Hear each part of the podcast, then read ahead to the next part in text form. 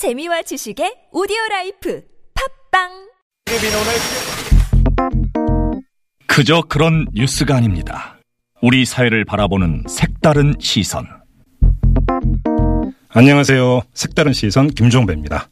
진심을 담아 최선을 다하겠습니다. 오늘을 진단하고 내일을 바라봅니다. 색다른 시선 김종배입니다.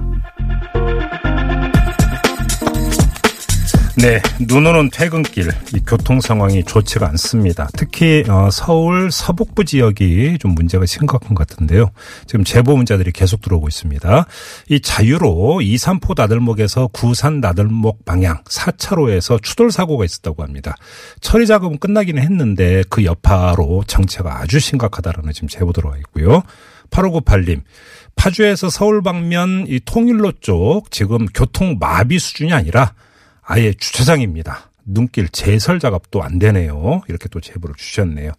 그 다음에 1978님, 의정부 가능동에서 서울 도봉로 넘어가는 도로, 이 눈이 쌓여서 언덕 곳곳 이 차들이 멈춰서 있다고 합니다. 이 시내길로 우회하시기 바란다고 이렇게 좀 제보를 주셨네요. 특히 후륜 차량 살짝 언덕길 못 올라간다. 또 이런 정보까지 함께 보내주셨습니다.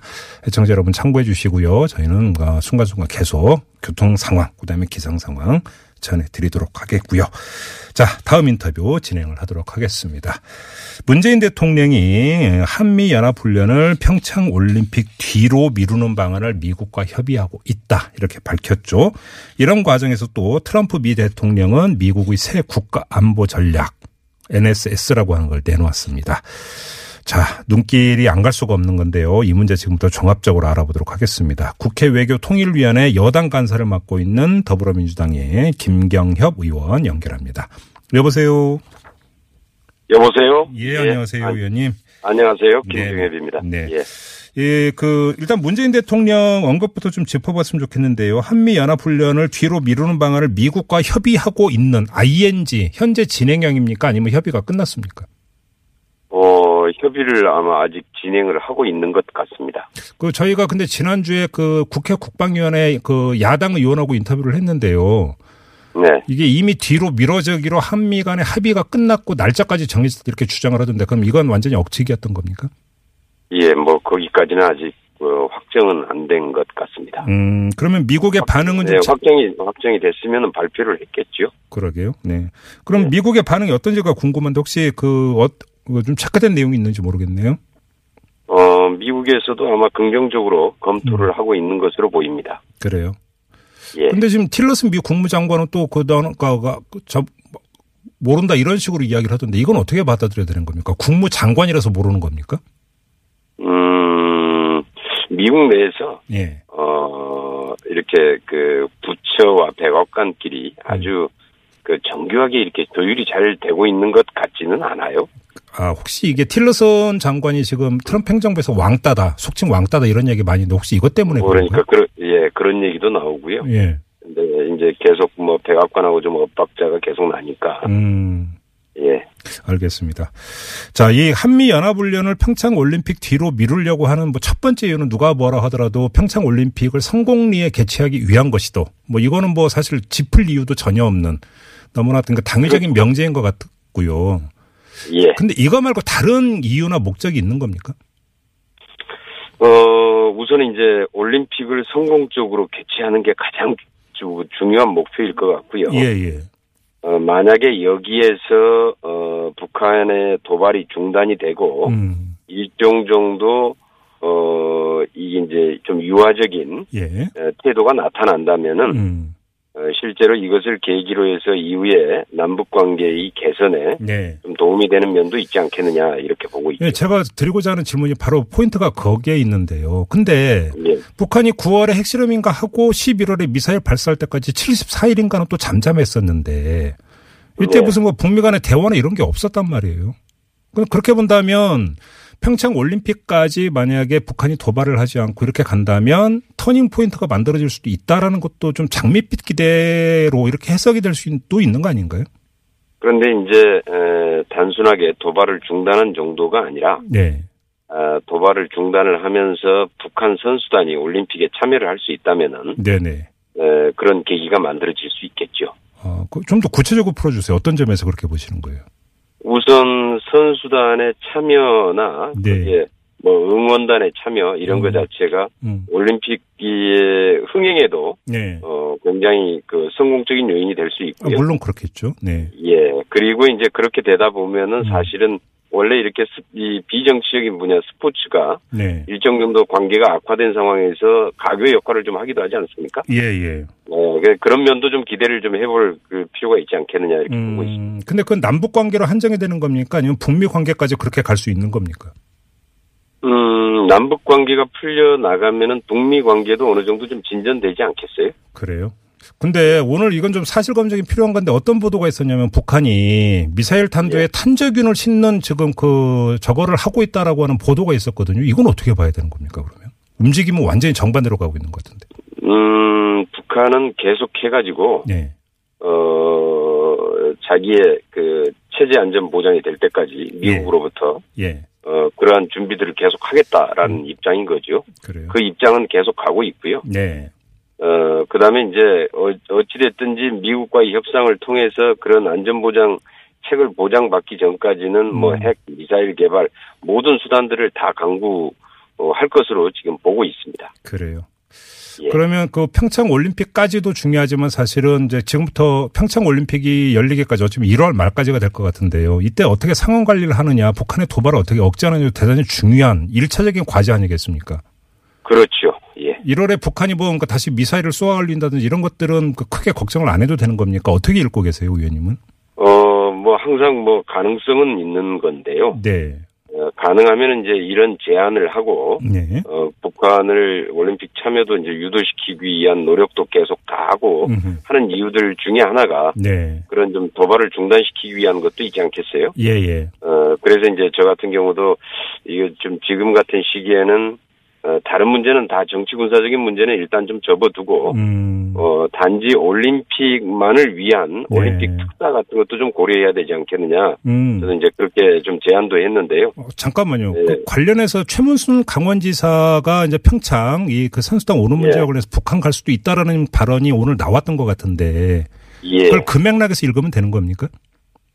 어, 아마 지금 이제 뭐 최문수 지사께서도 자, 어, 올림픽 을 위해서 하여튼 모든 걸 좀 다 해보겠다 이런 예, 예. 의지가 아주 강하신 것 같아요. 예. 예. 음, 근데 아무튼 근데 지금 그걸 거꾸로 읽으면 아직까지 북한이 평창에 참 선수단을 보낸다라고 하는 움직임이 전혀 없다라는 해석으로 연결될 수 있잖아요. 거꾸로. 음, 지금까지는 뭐 전혀 아직 그 가타부타 그 네. 확답을 지금 내놓고 있, 이- 있지 않으니까요. 그래요. 예. 예. 막판까지 봐야 되는 거군요. 북한의 특기잖아요. 막판까지 가는 게. 그럴 것 같습니다. 알겠습니다.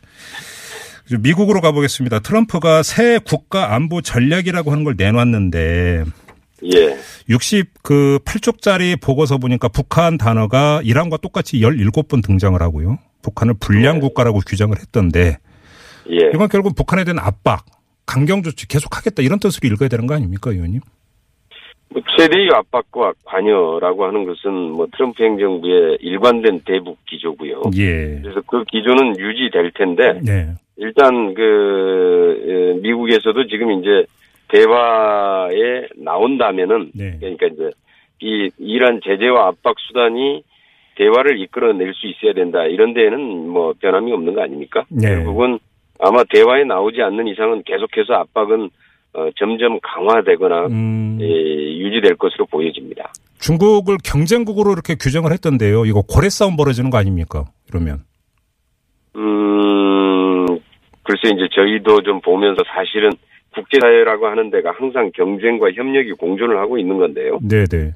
그런데 이제 이렇게 사실 외교 전략이나 이런 데서 경쟁국이다 이렇게 해서 노골적으로 잘 표현을 잘 안 하죠. 그러니까요. 예, 그런, 예. 예, 그런데 아마 이제 아마 이러한 좀 보고서의 내용 자체가 이제 국내 정치용 아, 어, 이런 이런 좀 의미를 좀 많이 담고 있는 것 같고요. 특히 이제 트럼프의 국내 주요 지지 기반, 네, 네, 군수 네. 산업이나 네. 에너지 자본의 이해를 충실히 반영하고 있는 게 아니냐 이렇게 보이죠. 음.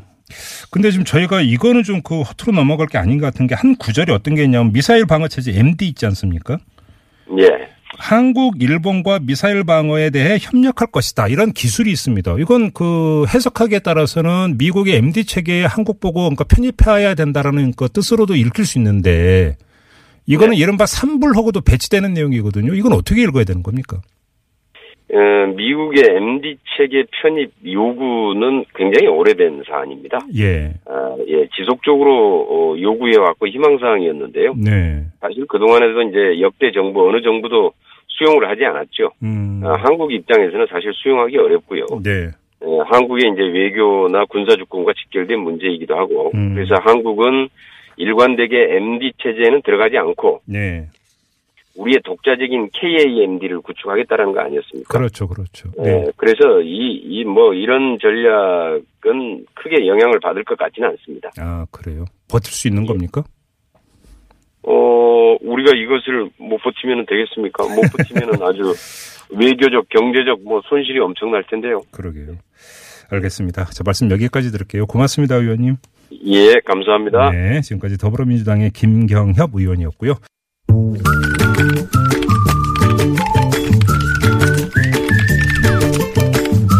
뉴스보다 재밌고 뉴스보다 뜨거운 무적의 댓글 시간입니다. 최광기 토크 컨설팅 대표 모셨습니다. 어서 오세요. 네, 안녕하세요. 최강기입니다. 제철 타고 오셨나요? 네, 지하철 타고 음. 버스 타고 왔는데 진짜 길이 미끄러워서 예, 예. 안전운전 하셔야 되겠습니다. 이럴 때 대중교통 이용하셔야 됩니다. 네. 자, 첫 소식 가보죠. 예, 이맘때면 꼭 나오는 뉴스죠. 13월의 보너스 관련 소식입니다. 연말정산. 그렇죠. 네네. 해마다 연말 정산 하는 방법이 조금씩 이제 달라지고 있는데요.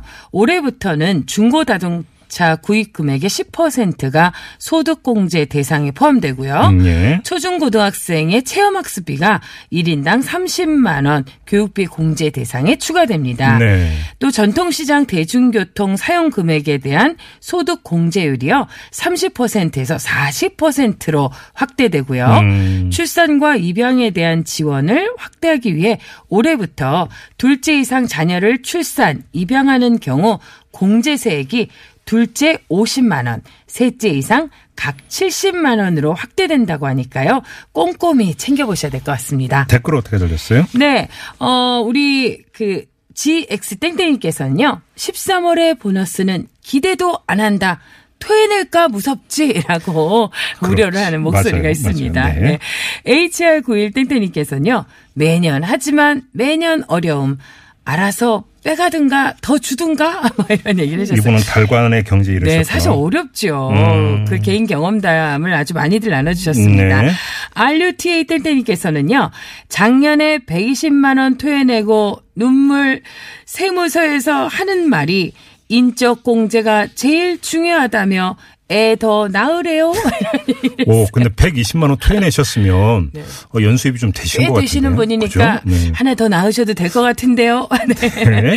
RSC 땡땡이께서는요, 음. 직장인만 봉 이런 얘기 있어. 진짜 지금- 유리 지갑이라고 하죠. 예, 지금 그러니까 요번에 연말 정산은 이제 근로소득, 그러니까 직장인들이 이제 그렇죠. 대상하는 거죠. 네. 네네. DAVI 땡땡이께서는요, 음.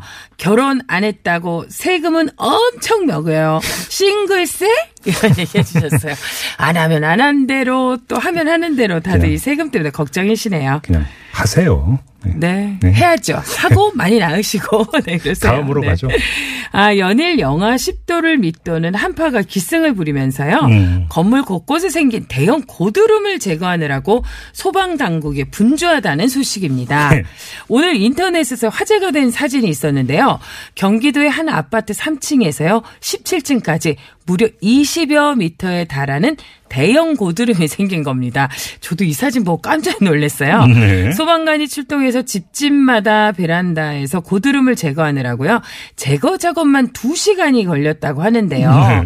최근 하루 평균 10차례씩 소방대원들이 고드름 제거 작업을 위해서 출동했다고 하네요. 아니, 고드름 제거에까지 소방대원이 출동을 하는 겁니까? 아, 왜냐면 이렇게 너무 기니까 떨어지면 이제 또 흉기가 되죠. 부상이 흉기. 될수 있으니까요. 네. 고드름이 안 맞아 보셨죠? 저는 어릴 때 맞아봤어요. 그래서 좀 상태가 지금 여보세요. 네. 아, 참 소방대원들 바쁘게 일하시는데요. 네, 네. 다음 댓글이나 소개하죠. 네. 김종배 씨. 음. BALA 땡땡님께서는요. 음, 음. 우리나라에 소방관 없었으면 어쩔 뻔했어. 안 하는 일이 없네, 진짜. 그러게. 네. 진짜 박수를 보내드립니다. 네. MOK7 땡땡님께서는요. 참 사람 살리는 직업이지만 정말 극한 직업. 음. 고드름 제거해야죠. 벌집 제거해야죠. 뭐 안 하는 일이 없잖아요. 반면에 4017 땡땡님께서는요. 관리비는 어디다 쓰는데 용역 부르지 왜 119? 이런 얘기를 해주셨습니다. 네. 이런 반응이 많았는데요. 알아보니까 이제 대형 고드름은 아까 얘기한 것처럼 추락사고 위험이 있는 만큼의 음, 음. 이 대형 고드름을 발견하면 그 직접 제거하기보다는 119로 신고할 것을 당부하고 있다고 합니다. 네, 그래요? 어, DNWN 땡땡님께서는요, 강추위가 아니고 부실공사가 원인 아니냐? 이런 얘기를 저 해주셨어요. 농담이 아니라 저 어릴 때 진짜로 그 처마 밑에 달린 고드름 떼어가지고 네. 하드처럼 그 빨아먹고 다니고 그렇죠, 그랬어요. 그렇죠. 그때만 해도 그 환경이 그렇게 나쁘지가 않았기 때문에 그렇죠. 기억나시죠? 갈수록 정말 김정민 씨하고 얘기 들으면 본인- 검정 고무신이에요. 전 잘 몰라요 그런 거. 아, 그 네. 얘기 또 괜히 있네. 지금 계속 좀 문자 오고 계신. 문자 오고 있는데요. 카톡으로 파주월국님 제설을 안 하는 것이 아니고 못할 것 같아요. 제설차 진입이 힘들 듯이요. 아, 이 정도로 눈이 많이 오고 있다는 음. 그렇죠. 지금 이야기네요. 계속 눈이 뿌리고 있고요. 이렇게 네. 쌓이면서 음. 걸어 다니시는 분들도 넘어질까봐. 걱정이 또 많이 카카오톡으로 되더라고요. 한은화님 음, 경기도 고양시 고양동인데요. 눈이 너무 와서 도로가 마비네요. 차량 사고가 많아서 제설도 어렵다고 하고요. 아 제설을 안 하는 게 아니라 정말 그렇죠. 상황이 너무 어렵다는 네. 얘기고 5858님 서울흥로 2시간째 움직이지 못하고 있습니다라고. 차에 갇힌 분들도 얼마나 답답하고 또 제설 작업을 음. 가시는 분들도 얼마나 안타까우실까요? 최강기 대표 얼른 가세요. 얼른 가 빨리 가셔야 될것 어머 같아요. 이런 따뜻한 마음 역시 네. 김종배 씨 짱. 자 제일 비싼 지하철 타고 네, 안전히 가시길. 바랍니다. 수고하셨어요. 안전 운전하세요. 네.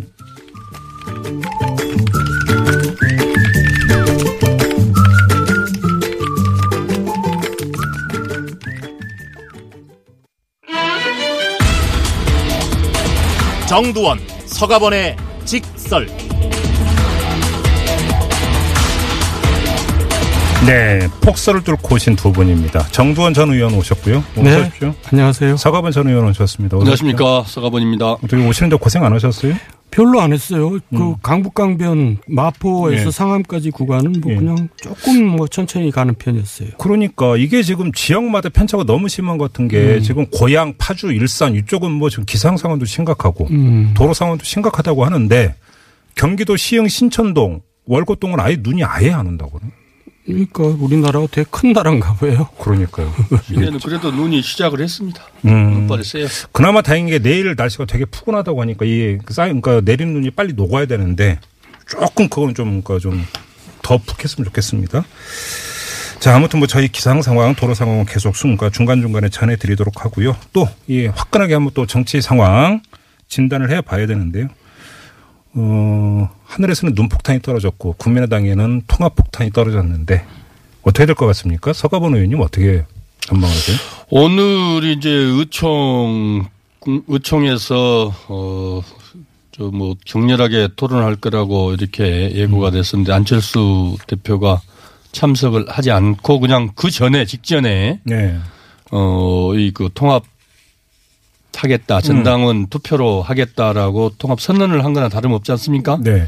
그러면서 그냥 뭐 거의 뭐 동물 농장처럼 난리, 난리가 났는데 지금 이게 뭐이그 막말까지 다 와- 오가면서 예, 예, 예. 어, 이- 이런 상황인데 좀, 좀 다들 의아해 하는 것 같아요. 저희가 예. 2부에서 그 비서실장 맡고 있는 송기석 의원하고 인터뷰를 했는데 네. 이게 지금 전당원 투표로 합당 결의를 하면 이게 지금 당원 위반 아니냐 전당대회에서 해야 되는데 이런 지적이 있었잖아요. 그러니까 그러니까 먼저 그러니까 이야기를 하던데 전당대회 할 거다. 그러니까 전당원 투표에서 통합할 건지 말 건지 추진할 건지 말 건지는 의견 묻고 추진하자고 하면 그게 더 많이 나오면 그 다음에 전당대회 수집하겠다 이렇게 이야기를 하더라고요. 그러니까 2단계로 가겠다는 이야기인데 그래서 제가 그러니까 물어봤어요. 근데 전당대회에서 만약에 현장 투표했는데 부결 나오면 그때는 어떡하냐 그랬더니 별로 그거에 대해서는 대답이 없는 거 보니까 부결은 염두에 두고 있지 않은 것 같아요. 근데 이제 전당대회 자체가 성립되기 힘들어요. 왜요? 막 이제 거의 뭐 난장판이 벌어질 가능성이 많거든요. 뭐 또 그러니까 그 통합 반대하는 쪽에 막 동, 뭐뭐 열심히 옛날- 당원들 또 옛날 야당 전당대회 유명하잖아요. 근데 이제 그 전에 뭔가 확실하게 정리를 다 전당원 투표로 해놓고 네. 전당대회를 좀 무난하게 치르겠다는 생각 같은데. 음. 그 전에도 또 절차가 있어요. 당무 회의에서 일단 당원 내일, 투표, 내일. 네, 다 당원 투표를 결정을 해야 되고 그렇죠. 당원도 3분의 1이 참석을 해야 되거든요. 음. 그러니까 이제 갈- 곳곳이 이게 이제 산이 많아요. 예. 넘어야 할 산이. 예. 그래서 그 여러 가지 과정 자체가 쉬워 보지는 않는데 어쨌든 그러니까요.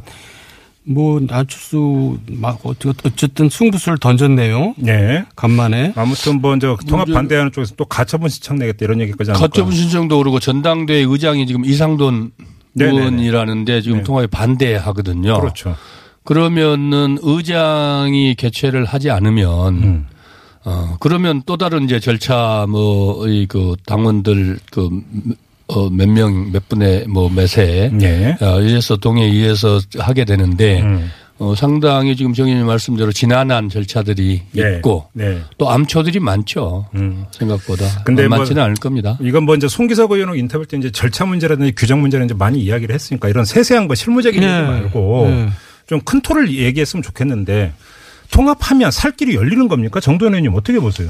뭐 본인은 이제 열린다고 생각하니까 이제 지금 그러지 않겠어요? 그럼 물론 그렇죠. 네. 그러니까 이제 자기가 앞으로 다- 이제 대선에 출마하기 위해서는 음. 이제 야- 여당 쪽에 그 소위 말해서 왼쪽에 있어 갖고는 도저히 안 되겠다. 예. 그러니까 이제 오른쪽으로 가 가지고 뭔가 힘을 키워야겠다. 이제 그런 계산을 하는 거겠죠. 음. 그러려면 일단 바른 정당부터 통합을 하고 네. 나중에 키워서 이제 자유한국당하고도 뭘 해보겠다. 그 생각은 저도 잘 모르겠지만 음. 하여간 그런 생각 같은데 네.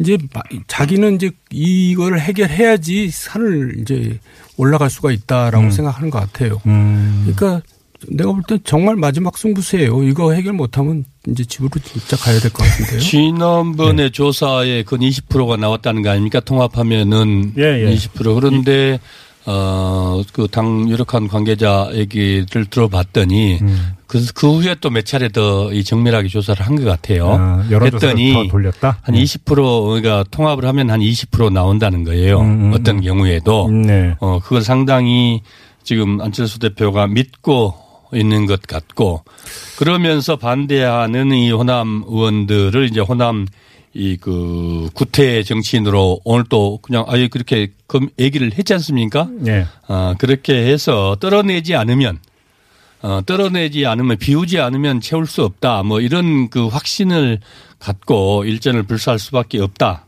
아 그러면서 이제 어 늘 뭐 입에다 달고 있는 것처럼 2등 전략으로 어 그렇게 이그저 아예 딱 단정을 하고 음. 작심을 하고 어, 지금 이 거사를 일으킨 거죠. 근데 거사를 좀 일으키는데 궁금한 게 하는데 20% 얘기를 많이 하는데 그렇죠, 그렇죠. 그러니까 우리가 정치권에서 이제 보통 컨벤션 효과라는 얘기를 많이 하잖아요. 예. 그러니까 이건 큰 이제 정치 이벤트가 있으면 그거에 대한 어떤 그 이제 효과로 그 지지율이 올라가는. 근데 보통 이제 그 컨벤션 효과가 이제 보통 한 15% 정도 나온다. 큰 이벤트가 있으면 이렇게들 음. 얘기를 많이 하던데. 그러니까 당대당 통합이라면 사실은 정치권에서 가장 큰 이벤트잖아요. 20%가 높은 수치입니까? 20%가 지금 높은 수치죠. 6%, 지금 현재 6%인데. 수치에 비하면 뭐 엄청나게 높은 거죠. 6%죠. 근데 그 컨벤션 효과까지 고려한다. 문제는 20%를 지금 이제 20%면 2등으로 올라간다는 거예요. 지금 네. 아주 높죠. 근데 20%라는 게 예. 그래서 어쨌든 자유한국당하고의 경쟁에서 자기들은 더 유리한 고지를 점하겠다는 건데 예. 어, 그 조사 어떤 조사가 어떻게 해서 그렇게 나왔는지는 잘 모르겠습니다만은 어, 저, 저, 이, 그 국민당은 국- 국민의당은 국민의당이지만 바른정당도 저게 유승민 의원하고 남아있는 11명 의원들이 그러면 일사불란하게 어, 합당 절차를 거칠 것이냐. 네. 그것도 또 모르는 얘기고 예. 실제로 호남 의원들이 지금 언론에서 나온 것처럼 보도되는 것하고 달리 전남 전남 광주 전남이 19명 중에서 지금 어 우리 저 민주당이 한 명이고 18명이 자유 저저 저 국민의당. 국민의당이거든요. 예, 예. 그 중에서 대략 한 두 명 정도 빼놓고는 어 거취 표명을 안 한 사람들조차도 그렇게 안철수 대표를 따라가지는 않을 거라는 거예요. 네. 두명두명 정도 두 의원 말고 네. 전라북도가 한 아홉 명 전체 아홉 명 의원 중에서 어 국- 민주당 그다음에 자유한국당 한 명씩 해서 일곱 명인데 한 명 빼놓고 나머지들은 따라갈까 이게 지금 음. 어 취재한 광주 전남 의원 그 저 기자들 몇 명 같이 공동으로 이렇게 의논해 보니까 음. 자기들 취재한 걸로는 그렇게 나온다. 음. 아 오늘 제가 오후- 오후에 들었거든요. 실제로 생각보다 그러면은 전체 22명의 지역구 의원들이 안철수 대표하고 같이 안 할 수도 있거든요. 잠깐만요. 그러면 원내대표 교섭단체를 꾸릴 수가 있어요. 잠깐만 그 문제는 좀 이따 한번 여쭤 예. 제가 한번 안철수 대표의 입장에서 이런 질문을 드려볼게요. 그러니까 음. 옳고 그르고 색깔이 뭐냐 이런 문제를 떠나서 네. 내년에 지방선거가 있어요. 근데 통합하지 않고 그냥 따로 해가지고 했는데 당선자도 배출을 못해요. 네. 쉽게 말하면 그 지방선거에서 폭망을 해요. 그러면 당의 존폐까지 그 걱정이 되는 고사 단계로 넘어갈 수가 있잖아요. 그래. 그러니까 일단 살고 봐야 되니까. 음. 그럼 통합 카드밖에 없다. 이렇게 생각할 수 있는 거 아닌가요? 그거죠. 첫 번째가. 음. 예, 일단 저 그러니까 이. 이야기는 옳은 선택이냐 아니냐의 문제를 떠나서 불가피한 선택일 수도 있는 것 아니냐. 안철수 대표 입장에서 이렇게 주장할 수도 있잖아요. 그건 어떻게 보세요? 그 일리가 있는 얘기죠. 그래요? 예, 그러니까 이제 그래서 사실 나머지 호남파 의원들도 음. 그렇게 반대를 하면서도 또 그거를 뭐 막, 막상 공개적으로 얘기를 못 해요. 뭐 의총 때는 떠들지만은 네. 마이크 이렇게 들이대면은 뭐, 뭐 애매하게 얘기를 해요. 그러니까 이제 자기네 또 자- 자- 지방선거 자신이 없는 거죠. 그럼 여기서 두 번째. 네. 그럼, 그럼 또 정반대. 그래 불가피한 선 현실이 그러니까 불가피하게 했어요. 그럼 그런다고 이기냐?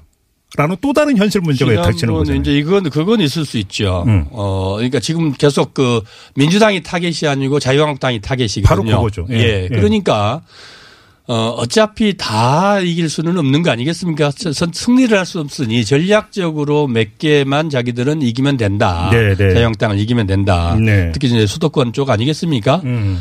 어, 그러면은 지난번에 총선에서도 저 자유한국당하고 새누리당하고 경쟁해서 삼자 구도로 치러서 음. 경쟁에서 조금 그몇 군데 이겼거든요. 네네네. 어, 그러니까 지금 이제 이 중, 중도의 이 어, 외연을 넓힌다는 거 아니겠습니까? 음. 안철수, 유승민 그 두 분의 전략이 네. 어, 그렇게 해서 승부를 하는 것이 음.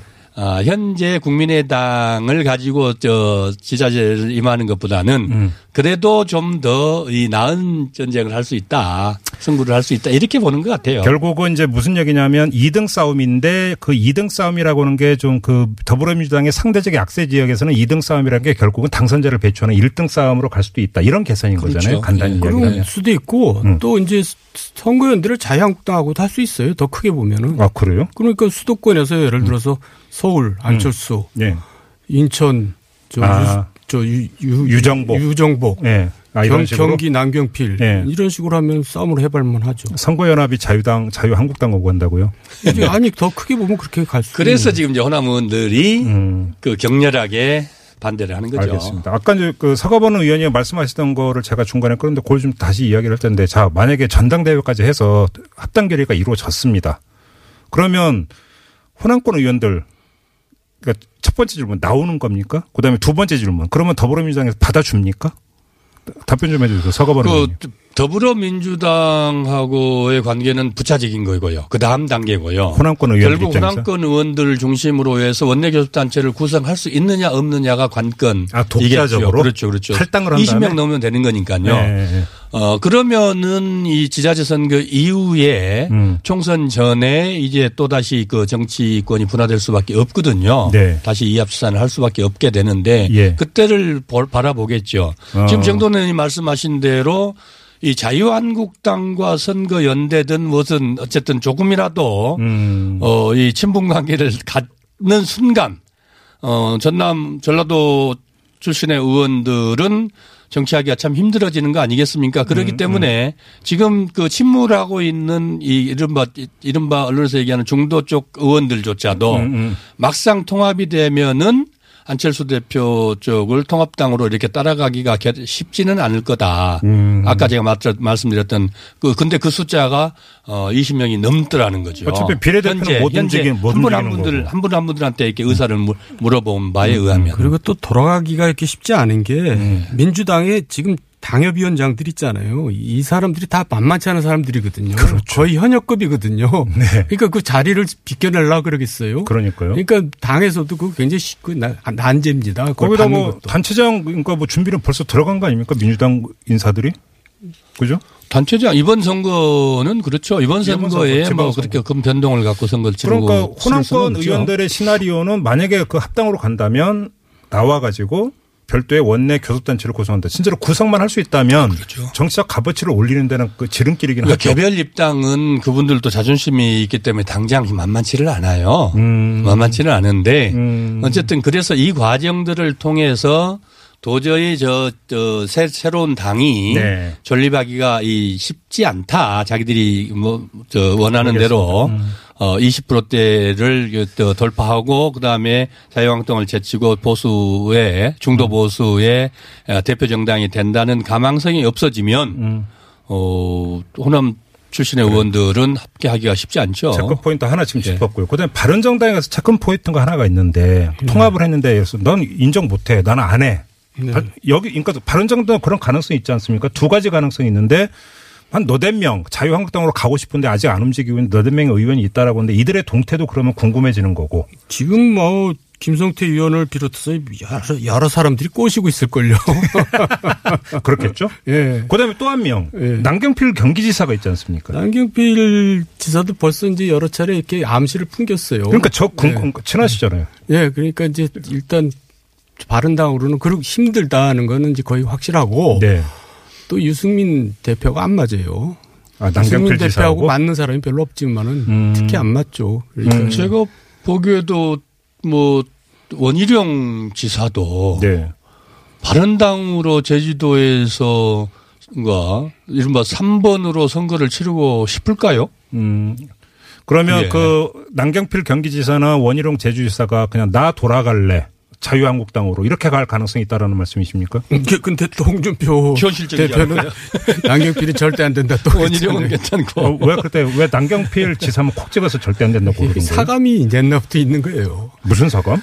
그러니까 이제 소장 개혁파들한테 별로 감정이 안 좋아요. 그때 당 대표 쫓겨나고 그럴 때도 이제 소장 개혁파들이 역할을. 아, 이른바 남원정 뭐 예, 하는 예. 그 소장파들한테 예. 그다음에 가장 잠재적 라이벌이죠. 경기도지사가 되는 순간 그렇죠. 음. 그다음에는 이제 그다음엔 대- 다음에 대권 이 도전을 해야 되는데 음. 남경필이 제 경기도에서 3, 이 재선이 되는 순간 홍준표 리더십은 대통령 후보로서의 이 값어치는 어, 안 받아준다. 야, 그렇구나. 역시 정치는 인간이 하는 것이기 때문에 감정이 작동이 된다라는 보세요. 거죠. 유해 최고 그냥 뭐저 음. 윤리 심판에 예부한 거 보세요. 홍준표 대 본인을 그 저 저 저 좀 비난했다고 해서 그이 어? 합당권을 하나만 더 여쭤보고 지금 그 자유한국당 잠깐 짚어보죠. 그러니까 앞- 앞서 송기석 의원하고 인터뷰할 때 제가 그 질문을 했어요. 손학규 고문이 이제 귀국을 하는데 역할이 어떻게 되느냐. 혹시 만약에 합당으로 가더라도 안철수 대표는 자기는 대표 안 맡겠다고 오늘 선언을 했으니까 그럼 사실 유승민 대표가 또그 맞는 것도 모양새가 안 좋은 것 같고 제3의 인물이 될 가능성이 있는데 그래서 손학규 고문이 통합신당의 당 대표를 맡는 가능성이 있느냐 했더니 가능성이 있다고 언급을 하던데 이건 어떻게 전망을 하세요? 근데 제가 생각할 때 손학규라는 분은 언론에서 과잉 대접을 받아요. 국민들은 손학규라는 분을 잘 모르거든요. 근데 그분이 항상 그 패턴이 있는 게 개봉 박두 때까지는 상당히 주목을 받잖아요. 근데 이제 문제는 무대 위에 올라갔을 때는 얘기가 좀 달라지지만. 아니, 근데 뭐 손학규 손학규 왜 그런지 모르겠어요. 지난번에 안철수 이른바 안철수 현상의 주인공들이 음. 2030 세대로 보면 2030 세대고 네. 어 그 다음에 중도 저 진영으로 보면 중도 진영의 대안을 찾는 음. 이런 사람들이고 그 다음에 지역별로 보면 호남이거든요. 네. 어 그런 측면에서 안철수 그 유승민을 대신해서 당을 어 새롭게 이그 출범시키는 당 대표로 네. 어, 언뜻 보면 손학규 대표가 어, 괜찮을 수도 있지만 음. 손, 그 안철수 대표의 입장에서 보면은 그게 새로 안철수가 안철수가 원하는 안철수가 꾸리고자 하는 당의 네. 모습일까? 네. 국회의원 근 어, 지금 뭐 국회의원과 호남을 버리고 어, 새롭게 자기 이건 100% 안철수 개인의 정치를 위해서 지금 대권을 위해서 어, 당을 새롭게 어, 만들어 보겠다는 건데 그러면 어쨌든 그래도 여전- 여전히 2030이 저 지지 중에서 가장 높은 편에 들어가는데 예. 어, 손 대표가 과연 거기에 들어갈까? 어쩔 수 없이 음. 어, 찾다 찾다 안 되면 어쩔지 모르겠지만 음. 그렇지 않으면 쉽, 쉬운 선택지는 아닐걸요. 첫 번째 시나리오는 예. 합당을 하면서 전혀 의회의 외부 인사를 영입을 해서 그러죠. 간판으로 내세우는 게 이게 좀뭐 상징 효과가 제일 있다고 봐야 돼요. 상징적으로 그런 효과가 있지. 이제 근데 그런 예. 인물이 있느냐가 문제겠죠. 그러니까요. 음.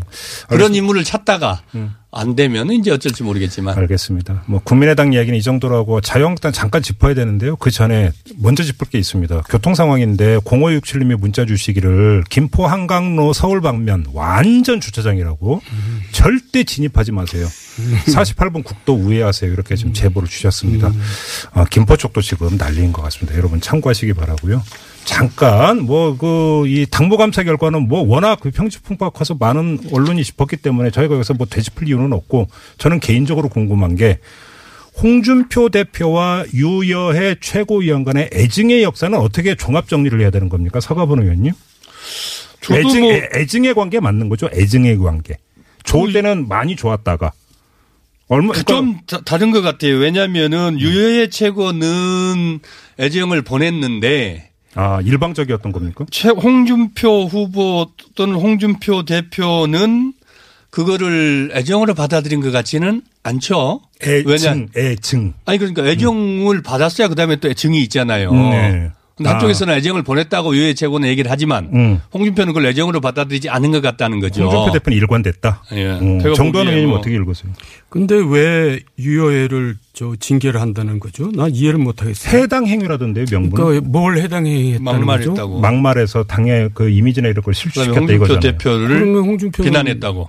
윤리 가- 같이 가야지 왜 유여회만 보내요? 아, 오늘 유해 최고위원이 그 기자회견에서 비슷한 말을 하- 한 것으로 제가 좀 기사를 본 것 같은데요. 근데 음. 오늘 5시에 그 열렸는데 이게 오늘 결정은 안 됐고 26일로 미뤄졌다고 하네요. 속보가 올라왔는데 지금 그렇게 되는 것 그러니까 같고요. 생각해 보니까 너무 무리한 것 같으니까 그런 거죠. 무슨 저 독재 정당도 아니고 뭐 비판했다고 저 윤리 보내는 정당이 어디 있어요? 아니, 그것도 지금. 유해에 뭐저 저 그 그분을 뭐 저 감싸는 건 아니고 음. 어 유해 최고는 당원이 뽑은 최고위원이에요. 선출 예, 선출직 선출- 최고위원이거든요. 네. 그거를 당 대표를 그 저 당무감사 걸려서 지구당 위원장 잃게 된 당 저 저 최고위원을 그런 예도 드뭅니다. 정당상 드문데 음. 그거는 뭐 혁신이라고 보고 뭐 그럴 수 있죠. 그랬는데 그렇다고 해서 그걸 비난하고 어 대표를 비난한 어 좀 격렬하게 비난한 것을 당무위에 넣는 것은 이거는 정말 이 사당이 사당인지 아니면 그러니까 진짜 개인 회사인지 지금 재미있는 현상이 쉽지 않은 뭐 일을 지금 친박의 당 벌여냈거든요. 이런 얘기 많이 했지만 그럼요. 급속하게 홍준표 대표 1인 체제의 당으로 급속히 재편되고 있는 것 같은데 근데 여기서 그, 그 됐다라고 단정적으로 이야기하기 힘든 게 마지막으로 이 질문을 드리겠는데 내일 모레입니다. 대법원의 상고심 판결이 지금 기다리고 있습니다. 홍준표 대표에 대한. 그러니까 경우의 수는 두 가지밖에 없잖아요. 그러니까 2심에서 무죄 판결을 내는 걸 확정을 해 주거나 유죄 취지로 파기환송을 하거나 둘 중에 하나잖아요. 이거에 따라서 홍준표 대표의 운명은 완전히 갈리는 거 아닙니까? 어떻게 봐야 되는 겁니까? 그러니까 이제 유죄가 나오면은 뭐 얘기할 것도 없죠. 그렇지만 정부 여당으로서는 타격이 크겠죠. 홍준표가 없어지면 아 잠깐만요. 정부 정부 여당이 타격이 타격이 크죠. 이제 유죄가 나오면은 왜요? 아유 저저 자유한국당이 이제 새로운 지도 체제가 들었으면 지금보다 낫겠죠 아무래도. 그러니까 그러니까 이보다 더 나쁠 수는 없다 이겁니까? 홍준표 체제가? 그렇죠 여기까지죠. 그, 자. 그 대신에 이제 이제 무죄가 나오면은 탄력은 받겠죠. 음. 근데 재밌는 건 뭐냐면 음. 대법원 판결 날짜가 나왔을 때 네. 이미 판결은 나온 겁니다. 지금 우리만 모르지. 그렇죠, 그렇죠. 예, 응. 판결문은 써, 써 있어요. 그렇죠. 예. 예. 실제로 아, 자유한국당이 법조 쪽은 좀 세거든요. 네. 그리고 좀 엉뚱하게 그좀 이거는 좀 그렇긴 합니다만은 우리가 그 보기에 국민들이 보기에 이 납득하기 어려운 결정들이 종종 나와요. 법원에서? 자유한국당 쪽에서는 예.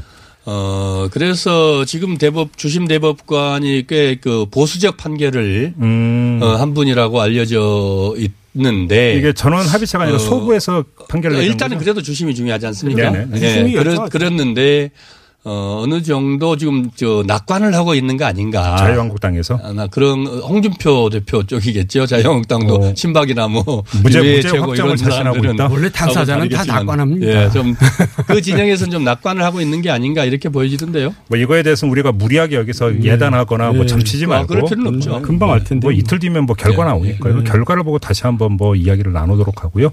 직선은 오늘 여기까지 진행을 하고 두 분과 인사 나누겠습니다. 이거 눈 내리는 그 길인데 조심해서 조심 해서 돌아가시고요. 네. 오늘 고맙습니다. 네, 감사합니다. 네, 정두원 전 의원, 서가번 전 의원 두 분과 함께 했고요. 네, 저희가 계속 기상 상황, 도로 상황 전해드렸는데요. 6331님, 용인에도 눈이 엄청나게 옵니다. 이런 문자를 주셨네요. 이제 경기 남부 쪽, 이쪽에도 이제 눈이 점점 많이 오는 듯 하고요. 8547님, 동부 지역은 눈이 거의 안 옵니다. 예, 40분 전에 송파 문장에서 출발해서 외곽 순환도로 타고 남양주 덕수로 오는 동안 눈은 거의 없었습니다. 이런 또 제보를 주셨네요. 아직도 지역별 편차는 많은 것 같은데 이건 지금 그 시점에서 기준으로 어, 전해드리는 거니까요. 어, 주의 단단히 하시기 바라고 그다음에 운전 여유 있게 하시기 바랍니다. 저희는 내일도 이슈의 핵심을 향해서 직진하겠습니다. 고맙습니다.